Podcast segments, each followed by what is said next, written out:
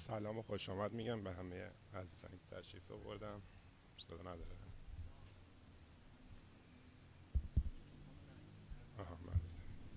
سلام و خوش آمد میگم به همه عزیزان.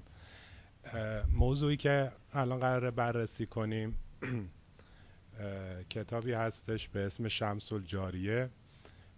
کتابی نوشته زین العابدین خان کرمانی که همونجور آقای دکتر گمینی گفتن. ایشون از مخالفین نجوم جدید بوده. این کتاب رو در جواب دو تا از یعنی دو تا از شخصیت ها نوشته. یکی در جواب قانون ناصری نجم الدوله. و اصلی ترش در جواب اسلام و هیئت هبت الدین شهرستانی که الان صحبتش شد. خود زین العابدین خان پسر محمد کریم خان کرمانی بوده. محمد کریم خان مؤسس فرقه شیخیه کرمان بودن و ما مناظرات زیاد و یعنی جدل های زیادی که با موافقان نجوم جدید رو داریم. از محمد کریم خان که با اعتضاد السلطنه مناظرات زیادی داشته بعدها جوابایی به هم دیگه دادن. زین العابدین در واقع میشه سومین رهبر شیخیه.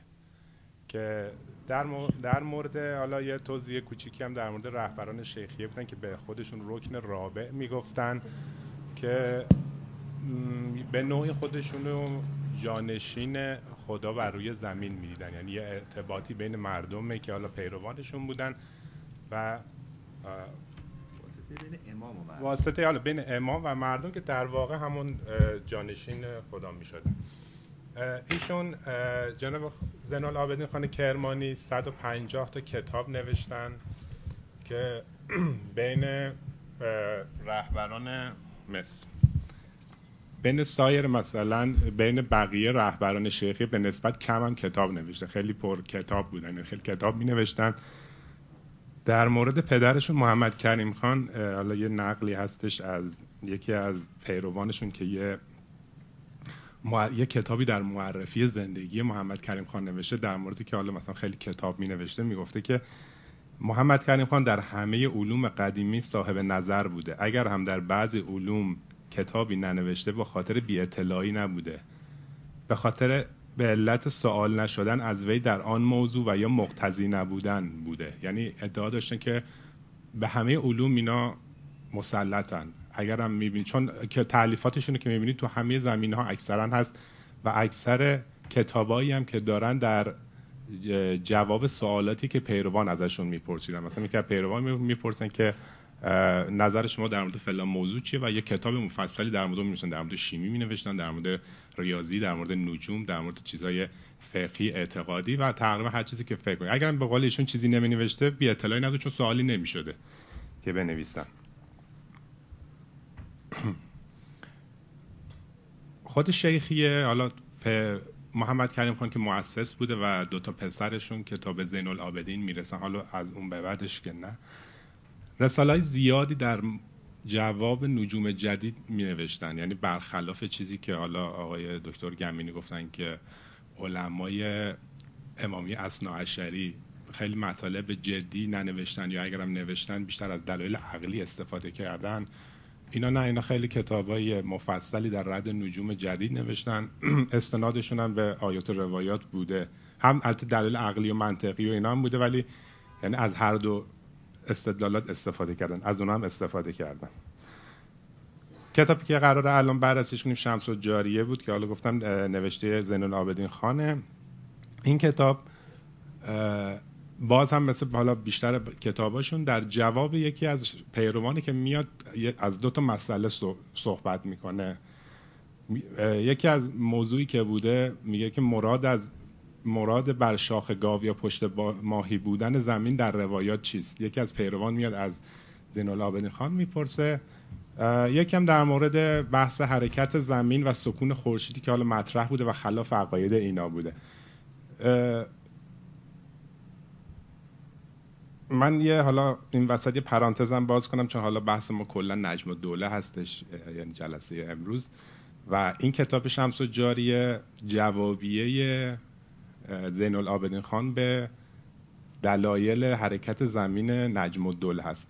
یه برخورد اولیه هم نجم الدوله با علمای شیخیه داشتن که فکر کنم آقای یاوری اشاره هم کردن که وقتی که طفل بوده نجم الدوله با محمد کریم خان توی یه جلسه مناظری بوده که اونجا دیدار می‌کنن که اون موقع فکر کنم زین العابدین خان هنوز به دنیا نیومده بوده یا اگه بوده حالا خیلی سنی کمی داشته.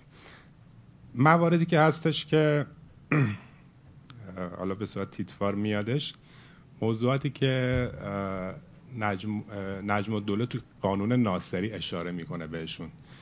یعنی دقیقا تقریبا همون مواردی که حالا اگه صبح حضور داشتین و آقای صحبت های آقای یاوری رو می‌دیدین همون موضوعات رو زین العابدین خان تو کتابش میاره و به اونا همه جواب میده.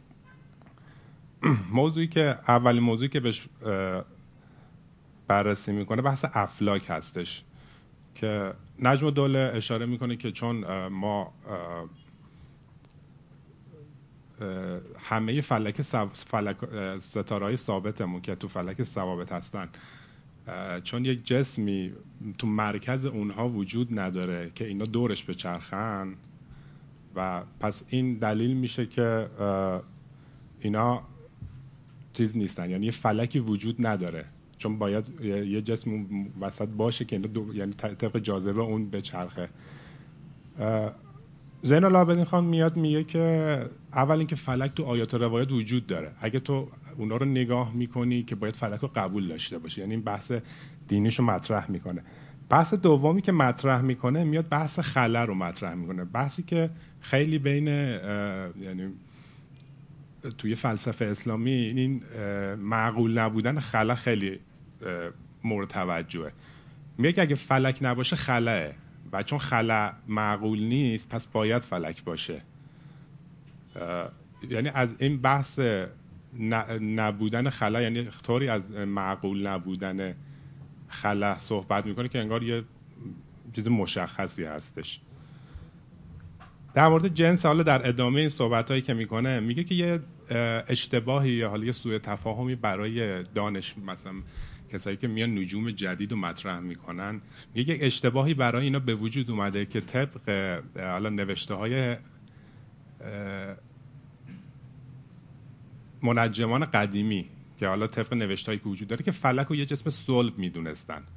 می‌گفتن که فلک یه جسم صلبیه حالا مثلا طبق حالا توصیفاتی که براش داشتن حالا رنگ نداره فلان نداره دیده نمیشه ولی خیلی صلب در حد یاقوت.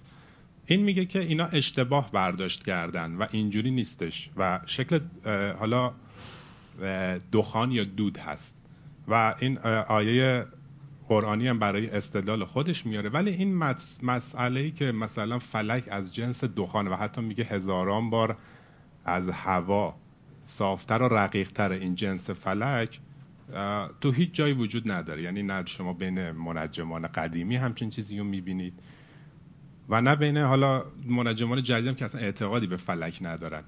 اینو چیزایی هستش که حالا فکر کنم نیاز به بررسی بیشتر داره بین خود شیخیه ها که خود محمد کریم خان به این اعتقاد داره که جنس فلک از دخان هستش و خیلی چیز رقیقیه. و از این استنباط می‌کنه که مثلا اگه جنس فلک صلب بود پس ما چیزی به اسم معراج جسمانی پیامبر رو نداشتیم. پس این باید یه جنس خیلی خفیفی باشه که راحت ازش رد بشه و معراج داشته باشیم. یه مسئله حالا مشکلات حالا دینی بوده شاید به این قضیه رسیدی که اثبات کنه که جنس صلب نیستش و چیز رقیقی هستش. مورد بعدی در مورد حرکت افلاک و جاذبه هستش.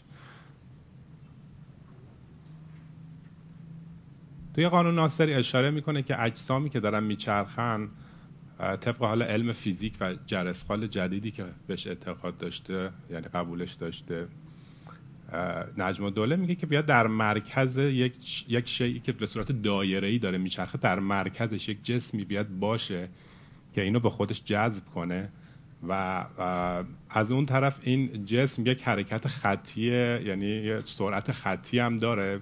مجموع این دو تا یعنی مجموع این جذب به سمت مرکز و این سرعت خطی مماسه بر اون دایره باعث میشه که این به صورت دایره مدام بچرخه.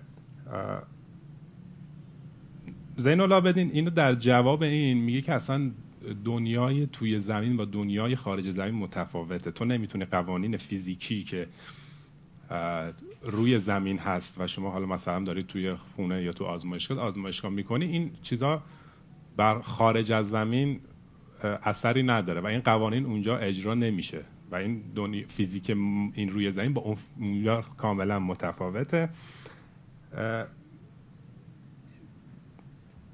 یه بحثی هم باز می‌کنه که میگه که تو اگر می‌خوای یعنی اینو باز به صورت یعنی این بحث یه حالت علمیشو میگه باز بحث کنارش در کناری استدلال دینیش هم میاره. میگه که اگه تو می‌خوای به آسمان نگاه کنی باید به کسی که از آسمان اومده از اون بپرسی نه از خودت. و اینجوری میگه که یه جوری بیاد به آیات روایات رجوع کنی برای چیزایی که نمی‌فهمی. نه اینکه حالا خودت بشینی فکر کنی و از این چیزا سر, در بیاری. مورد بعدی چیز این, این چیزایی که میارم دلایلی هستش که حالا نجم دوله به عنوان دلایل حرکت زمین آورده. نجم دوله میگه که یه حالت استقرایی میگه که ما تمام اجرام و کواکبمون از خورشید و ماه و سیارات همشون یه حرکت وضعی دارن. طبق استقرا خب از زمین هم باید یه همچین چیزی داشته باشه. طبق همون صحبت قبلی دوباره زین العابدین میگه که خب این دلیلی نداره چون زمین با اونو متفاوته چون اونجا این اتفاق داره میفته. قرار نیست این اتفاق تو زمینم بیفته. پس این استقرار استقرای باطلیه. و یه دلیلی هم میاره که حالا آقای یاوری اشاره هم داشت که می‌گفت گفتن که فکر نمی کنم اون زمان کسی بوده که بگه مثلا از دلایل رد زمین که اگه مثلا شما بپریم بالا جا میمونی از زمین زین العابدین همچین چیزی رو میاره. میگه که اگه زمین یه حرکتی با این سرعتی که مثلا فرضا نجم و دوله میگه با این سرعت حرکت میگه اگه زمین یک صدم سرعت اینم داشت محترق می‌شد که مثلا خب خیلی سرعت بالایی بوده به نظرش میگه اجسام روی زمینی محترق میشن اگه با این سرعت حرکت کنه و اینو مثلا به عنوان دلیل رد حرکت زمین میاره. مسئله بعدی که هستش حرکت بادها هست که حالا نجم و دوله اینو به صورت یه سری دلایل میاره. یک سری بادهای حالا به اسم تجاری الان معروفه. بادهایی که از مثلا ثابت از سمت غرب به شرق حرکت می‌کنن. یه سری دلایل میاره حرکت اینا رو میاره و از این به حرکت زمین می‌رسه. زین العابدین این استدلال نجم الدوله رو قبول نمی‌کنه و یه چیزی این وسط مطرح می‌کنه. حالا جدا از قبول نکردن این استدلالش میگه که نجم الدوله میگه که تو استدلال حرکت باتا میگه که مثلا سمت استوا که حرارت بیشتره اینا حرکت می‌کنن. حالا هوا حرکت می‌کنه میره به سمت جایی که سرتر هستش و مثلا این که حرکت می‌کنه دوباره هوا میاد اونجا رو پر کنه اینا. از این یه استفاده ای می‌کنه میگه که خود تو هم به خلا اعتقادی نداری. یعنی خود تو هم داری میگی که خلا نباید باشه و خلا معقولی است چطوره که اونجا خارج از که زمین میشه و بحث افلاک و مدارا میشه اونجا خلا رو قبول داری. ولی اینجا داری استدلال می‌کنی که خلا نباید باشه. اگه خلا هست پس وقتی هوا حرکت می‌کنه از, از اون صف خب چیزی که قاعدتا نباید بیاد جاش. حالا یه سوء استفاده هم از این استدلالای نجم الدوله می‌کنه. مورد بعدی شکل زمینه. شکل زمین که حالا کره کامل نیست و استدلال نجم دوله این بودش که به خاطر حالا من استدلال نجم دوله رو توضیح چون آقای یاوری تقریبا همه رو توضیح داد. نجم دوله میگه که زمین توی قطب یکم مسطحه این به خاطر که زمین حرکت دورانی داشته به مرور به این شکل در اومده و از این به حرکت زمین می‌رسه. زین العابدین اینجا میاد حالا باز یه موضوع جالبی داره. میگه که من شلجمی بودن زمین رو انکار نمی کنم یعنی خیلی هم مقابله نمی‌کنه. در هر مورد چیز جدیدی که بهش می‌رسه. در مورد چیزهایی که یه مقدار با اون فلسفه اعتقادیش با اون کیهان شناسیش مخالفه خیلی مقاومت می‌کنه. یعنی مثلا طرف میگه خب زمین شلجمیه. میگه خب مثلا مشکلی ندارم با این زمین شلجمیه. حالا مثلا اگه طرف دلایل قانع کننده براش بیاره قبول می‌کنه. ولی یه مسئله دیگر رو مطرح می‌کنه. این میگه که یعنی هر چیزی که نجم دوله میگه به این دلیل به این دلیل زمین حرکت می‌کنه این برعکسش میره. میگه خب زمین که حرکت نمی‌کنه چرا؟ چون طبق اون اصول منطقیش اون کیهان شناسی زمین حرکت نمی. میگه زمین حرکت نمی‌کنه. پس این دلایلی که نجم دوله آورد یه دلیل جدیدی براش پیدا می‌کنه. در مورد این شکل شلجمی بودن زمین میگه که این به خاطر حرکت زمین نیست که استوا برجسته شده قطبها مسطح شدن. این به خاطر نور خورشیده. نور خورشید چون جذب می‌کنه توی استوا که نور بیشتری داریم اینا رو به سمت خودش می‌کشه برجسته میشه. تو قطب چون نور کمتری و این مثلا این یه چیز مسئله هستش مثل اون بحث دخان بودن فلکه تو هیچ جا نیست. این جذب نور آفتاب هم تا جایی که من می‌دونم هیچ جا مطرح نیست. یعنی نه در نجوم قدیم همچین چیزی وجود داره نه در نجوم جدید که نور خورشید قدرت جذب داشته باشه. و این جز مسائلی که فکر کنم فقط تو شیخیه هست. حالا اینی که از سورس اینا از کجا بود از خودشون در اینا هنوز مشخص نیستش. نجم دوله یه مسئله دیگه داره در مورد متفاوت بودن جاذبه در زمین و اینکه وزن اجسام متغیره. میگه که اگه شما برید یه جای این جسم رو وزن کنید یه وزن داره. اگه برید مثلا توی قطب ها اینو وزن کنید وزنش متفاوت. زین حالا بدین یه اشکال جالبی به این می‌گیره. میگه که خب شما ابزارالات چیه؟ و از اونم در نهایت به چیز می‌خواد برسه؟ یعنی به بحث باز حرکت زمین نجم. زین حالا بدین میاد میگه که شما ابزار و وسایل وزن کردنتون چیه؟ اگه ترازوه که همین مشکل برای ترازو هم هست. اون سنگ ترازو هم اگه توی مثلا قطب انقدر وزن داره این هم همونجا تو قطب هم همینقدر وزن داره. اگه از ترازوهای فنری استفاده می‌کنید این اتفاق برای اون فنر هم میفته و میاد یه مقدار یه اشکال جدی می‌گیره. حالا یا نجم دوله توضیحات خوبی تو چیزش نبوده تو قانون ناسش کامل واضح نگفته حالا به چیزای ریاضی. در کل این نجم دوله این توضیحاتی که بودش خیلی دلایل قوی نداشته برای کسی که مثل زین العابدین که از لحاظ اعتقادی زمین منکز بوده از لحاظ فلسفی کیهان شناسیش این آدم کاملا همه این بیساش بر روی زمین مرکزی بوده و این دلایل نجم دوله نمی‌تونسته این افراد رو قانع بکنه. که بیان به سمت خورشید مرکزی. چرا وقت, وقت داریم. یه مسئله دیگه هم هستش حالا من اینو سریع بگم. زین العابدین در همین کتاب شمس و جاریه بیشترین یعنی بیشترین بخش کتاب مربوط به جواب به هبت الدین شهرستانیه. هبت الدین شهرستانی یه کتاب داره به اسم اسلام و هیئت که ایشون میاد فیزیک, فیزیک جدید نجوم نجوم جدید و با آیات و روایات تطبیق میده. توی بعضی جاهاش هم خیلی زیاده روی می‌کنه دیگه. یعنی شما هر چیزی رو که مثلا آیات روایات, روایات مخصوصا که می‌بینه سعی می‌کنه از این یک نجوم جدیدی در بیاره. همون مثالی که مثلا آقای دکتر اشاره کرد.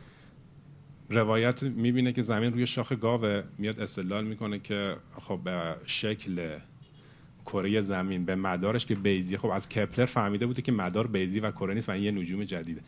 این بیزی و این کره زمین نسبتش مثل یک گاویه که بدنش خب حالت بیزی داره و کلش مثلا کره است. یا مثلا میاد یه روایتی هست که زمین روی پشت ماهیه. میاد میگه که این خورشید که به زمین میتابه توی فضا سایه زمین و خود زمین این سایه مخروطی شکل ماهی می‌گیره. و اگه مثلا بعدها حالا این سال مثلا 1919 فکر کنم اگه کتابش چاپ شده میگه اگه بعدها شما به فضا برید این سیارات مثل یه ماهیایی می‌بینید که تو دریا شناورن. این در مورد جوابایی که زین العابدین به ایشون میده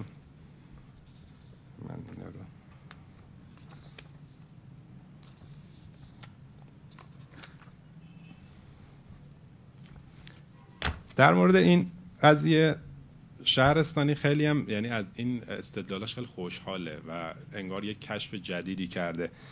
یعنی بعد از اینی که این استدلال رو میاره میگه که منت خدایی را که توفیق حل این مشکل رو به حقیر داد و کلید حل مشکل در این گونه اخبار که من به دست آوردم همان تقدیر مضاعف است. در جواب این زین العابدین یه حرفای جالبی می‌زنه میگه که بابا اینا اصلا چه حرفاییه چرا مثلا یک آدم باید چقدر نادام باشه که همچین حرفی بزنه و به ظاهر این روایات به این برسه. اینا مثلا خیلی آدم چیزی بوده که در تفسیر آیات روایت خیلی باطنگرا بوده. می‌گفته که باید باطن اینا رو ببینیم. و یعنی در یه مواجهه ای که یک آدمی که به نجوم قدیم اعتقاد داره مثل زن العابدین در مواجهه با یه آدمی مثل هبت شهرستانی که به نجوم جدید اعتقاد داره این به اون میگه که بابا این چه حرفایی که می‌زنه؟ اینا مثلا همچین چیزایی وجود نداره که حالا فرزندن. یا مثلا در یه سری مسائلی هستش مثل حرکت خورشید. هبت شهرستانی تو یک بخشای مفصلی از کتابش میاد از آیات روایت ثابت می‌کنه که خورشید ساکن هستش.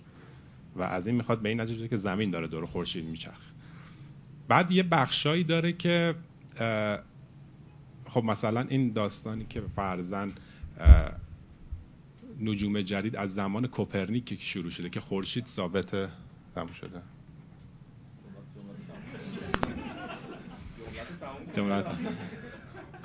این که خورشید مرکزه و حالا بعدها به این نتیجه می‌رسن که خورشید منظومه شمسی کاملا دارن با یک مجموعه حرکت می‌کنن. چند صد سال طول کشیده که حالا اوایل قرن 19 هبتاتین یهو به این می‌رسه. یعنی یه جاهایی ثابت می‌کنه که خورشید ساکنه یه جاهایی ثابت می‌کنه که خورشید حرکت می‌کنه. زنابدین میگه که شما چرا میاد یه همچین موضوعی که هنوز روش جمعبندی نیست ثابت نشده. اینو میای با آیات قرآن جمع میبندی. همچین کاری اشتباهه. نه. مرسی.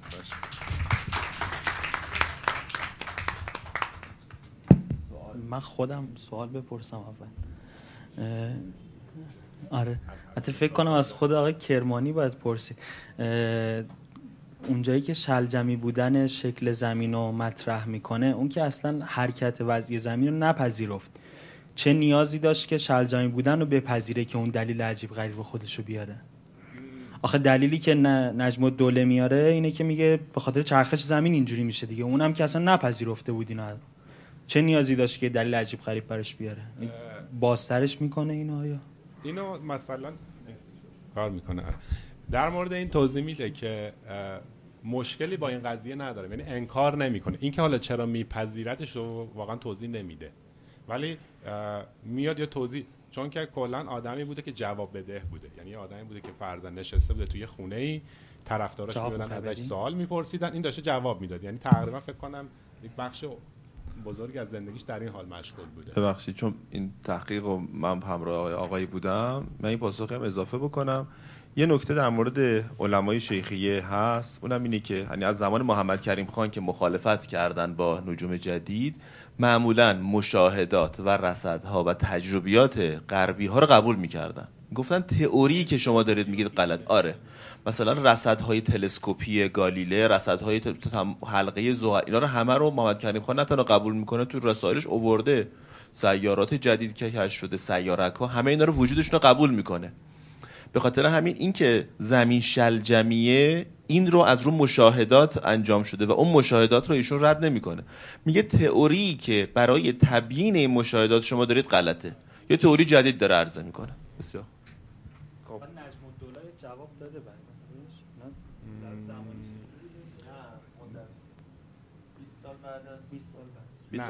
20 سال بعد از 20 مرگ نجم دوله بوده؟ مرگ نجم دوله چه سالی بوده؟ آره 20 سال بعد خیلی خیلی سریع میگم. چند تا نکته به ذهنم رسید که خوبه گفته بشه و یه سوال دارم. یکی این که من اون زمانی که شمس و جاریه رو خونده بودم اونجا نوشته بود که نسخه از قانون ناصری که داشتم بدون تصویر بود. درسته؟ آره. به نظرم نکته جالبی اومد که نسخه ای که داشته تصویر نداشته. یه نکته دیگه این که تو صحبت هایی که اول صبح من داشتم از یه شخصی به نام نصرت قوشانی صحبت کردم. یکی از چیزهایی که ایشون میگه اینه که من یه مدتی به یه شخصی از شیخیه نجوم جدید درس می‌دادم و الان مطمئن نیستم شاید اسمم برده باشه. حالا تو تحقیقات بعدی اگر خواستید اینو ادامه بدید شاید بد نباشه اونو پیگیری بله بله. میفرستم براتون منبعش یه نکته دیگه که برای خودم خیلی جالب بود به لحاظ جامعه شناسی این اتفاق گسترش نجوم جدید یه جمله در در رساله محمد باقر همدانی که هزار و حدوداً 300 قمری نوشته در رد نجوم جدید و یه جمله در شمس و جاریه که 50 سال بعد باز یه نفر یه نفر از شیخی کتاب نوشته در همون زمینه. که نشون میده که چقدر این پنجاه سال روزگار عوض شده. اولی میگه که من الان یه سری بلحوث هستن که معتقد به چرخش زمین هستن و من می‌خوام جواب اونا رو بدم. یعنی خیلی با اعتماد به نفس بالا و داره جنگ می‌کنه. دومی توی شمس و جاریه میگه که من خواستم این جوابو بدم یه عده گفتن نگو آبروریزیه و مسخرمون می‌کنن اما اشکال نداره. بالاخره یه حرف حقیه من بذارید اینو بگم. یعنی روزگار چجوری عوض شده تو این پنجاه سال؟ اما سوالی که می‌خواستم بپرسم چرا شما میگید که اون رس رساله که در مورد مناظرات کریم خان بوده رو احتمالا اعتزاد و سلطنه نوشته؟ فکر کنم توی مقاله شما هم هستین. اینو من اون برام سوال بود. چون تو متنش به عنوان سوم شخص از اعتزاد و سلطنه بارها نام می‌بره.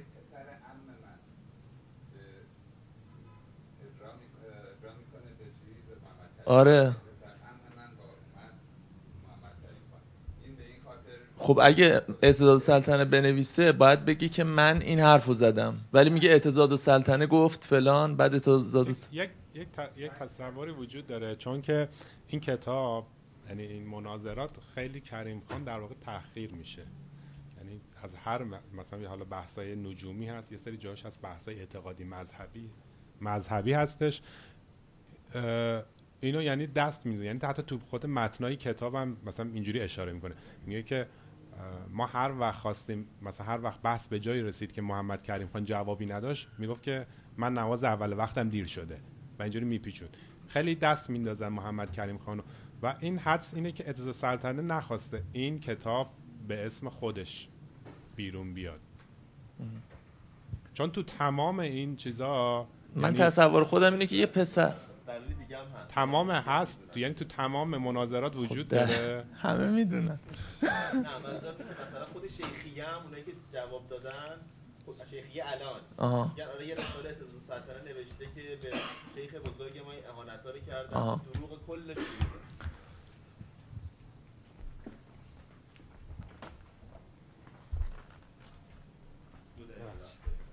خیلی من.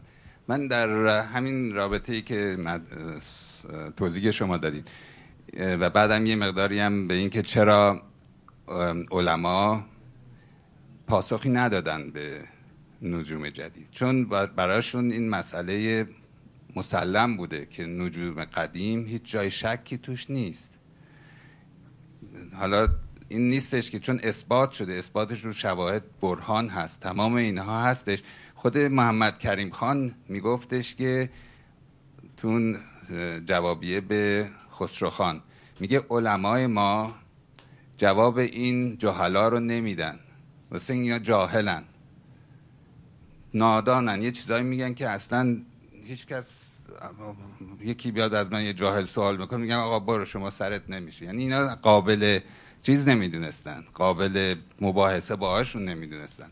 مثلا مطرح نمید شکی در این نبود که هیئت قدیم اصلا قابل بحث قابل شک باشه. تا اینکه بعدها اینا باید این صحبت هم نمی‌کنن در اینکه حالا مدرکی هم باز نیستش که اینها به اصطلاح پیروان جدید رو به اصطلاح گفته باشن اینا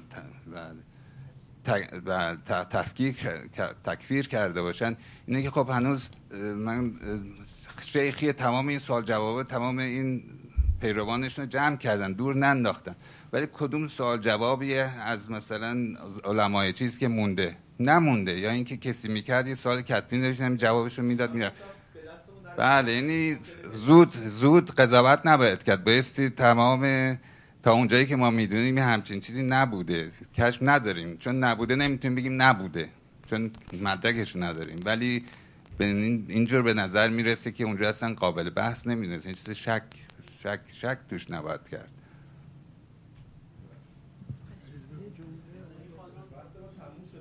یه جمله در همین ارتباط آقای جمله آقای دکتر ارجمند بگم. نمونهش که در تایید حرفای آقای دکتر ارز کنم که همین الان آقای آیت الله حسنزاده آمولی هم تاکید داره که به هر حال اگر یه چیزی بوده آقای حسنزاده آمولی دیده بوده دیگه. تاکید به نجوم زمین مرکزی داره و درس میده و دست بردارم نیست. الان که درس نمیده مریض بنده خدا.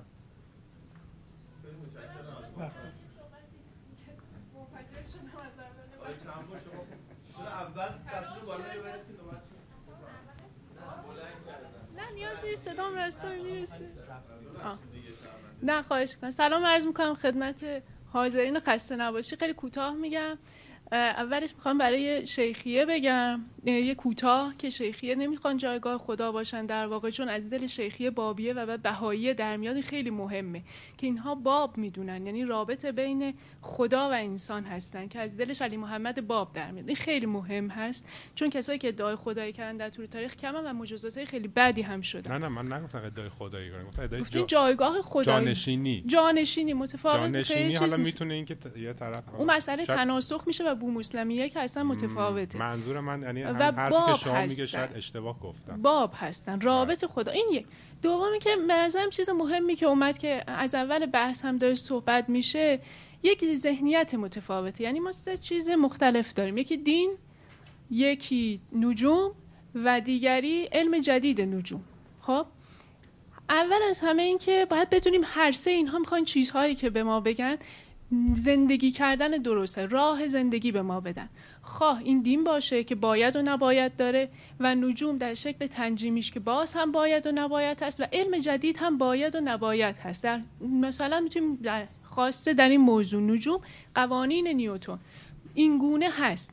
درست؟ نجوم میگه باید و نماید. و احکام نجوم پنج بخش میشه که یک بخشش اختیارات هست که در تقویم ها متعدد استفاده میشه و چهار بخش دیگه داره مثل که شناخت عالم و اینا. جهان بینی ما رو تشکیل میده. در واقع اون چه که گفته میشه که آقای موسوی هم داشتم میگن یا شک و شبهه خود عبدالغفار که اول شک می‌کنه و بعد به عرفان رجوع می‌کنه یعنی پاسخ پیدا نمی‌کنه به معرفت شناسی و هستی شناسیش اول هستی شناسی بعد معرفت شناسی و بعد در روش شناسی خودش نشون میده. اگر که می‌بینیم نجوم نیوتون این گونه هست باید معرفت شناسی و هستی شناسیش رو ببینیم که در بستر اومانیست شکل می‌گیره. تنجیم و نجوم قدیم در بستر ذهنیت اسطوره است. اینکه در ورای کواکب و افلاک نیروی وجود داره و اون می‌تونه خدا باشه. که میشه دین همونطور که آقای دکتر گمینی گفتم که علما بیان تقسیم بکنن و می‌تونه خدا نباشه شخص خود اون نیروی ماورایی در کیهان باشه در ستاره ها باشه و باید و نباید ها بر اساس اون شکل میگه. یعنی تو باید این کار بکنی همچنان که دین میگه. این گونه عمل کن. امروز این کار بکن فردا نکن. این گونه باش تا به سعادت بیست تنجیم هم میگه این گونه عمل کن تا بس و تنجیم با خرافات متفاوته. وقتی میگه عدسه می‌زنه این کار رو نکن اون خرافات آمیانه هست که ارجاع می‌تونیم بدیم به نیرنگستان صادق هدایت یا کتاب هانری ماسه. تنجیم با خرافات متفاوت هست. تنجیم پشتوانه ای از علم داره و همین هست که باعث سخت میشه. نه خواهش ما همین هست در واقع تمام بس در واقع شکاکیتی است که عبدالقفار داره. نه خواهش ما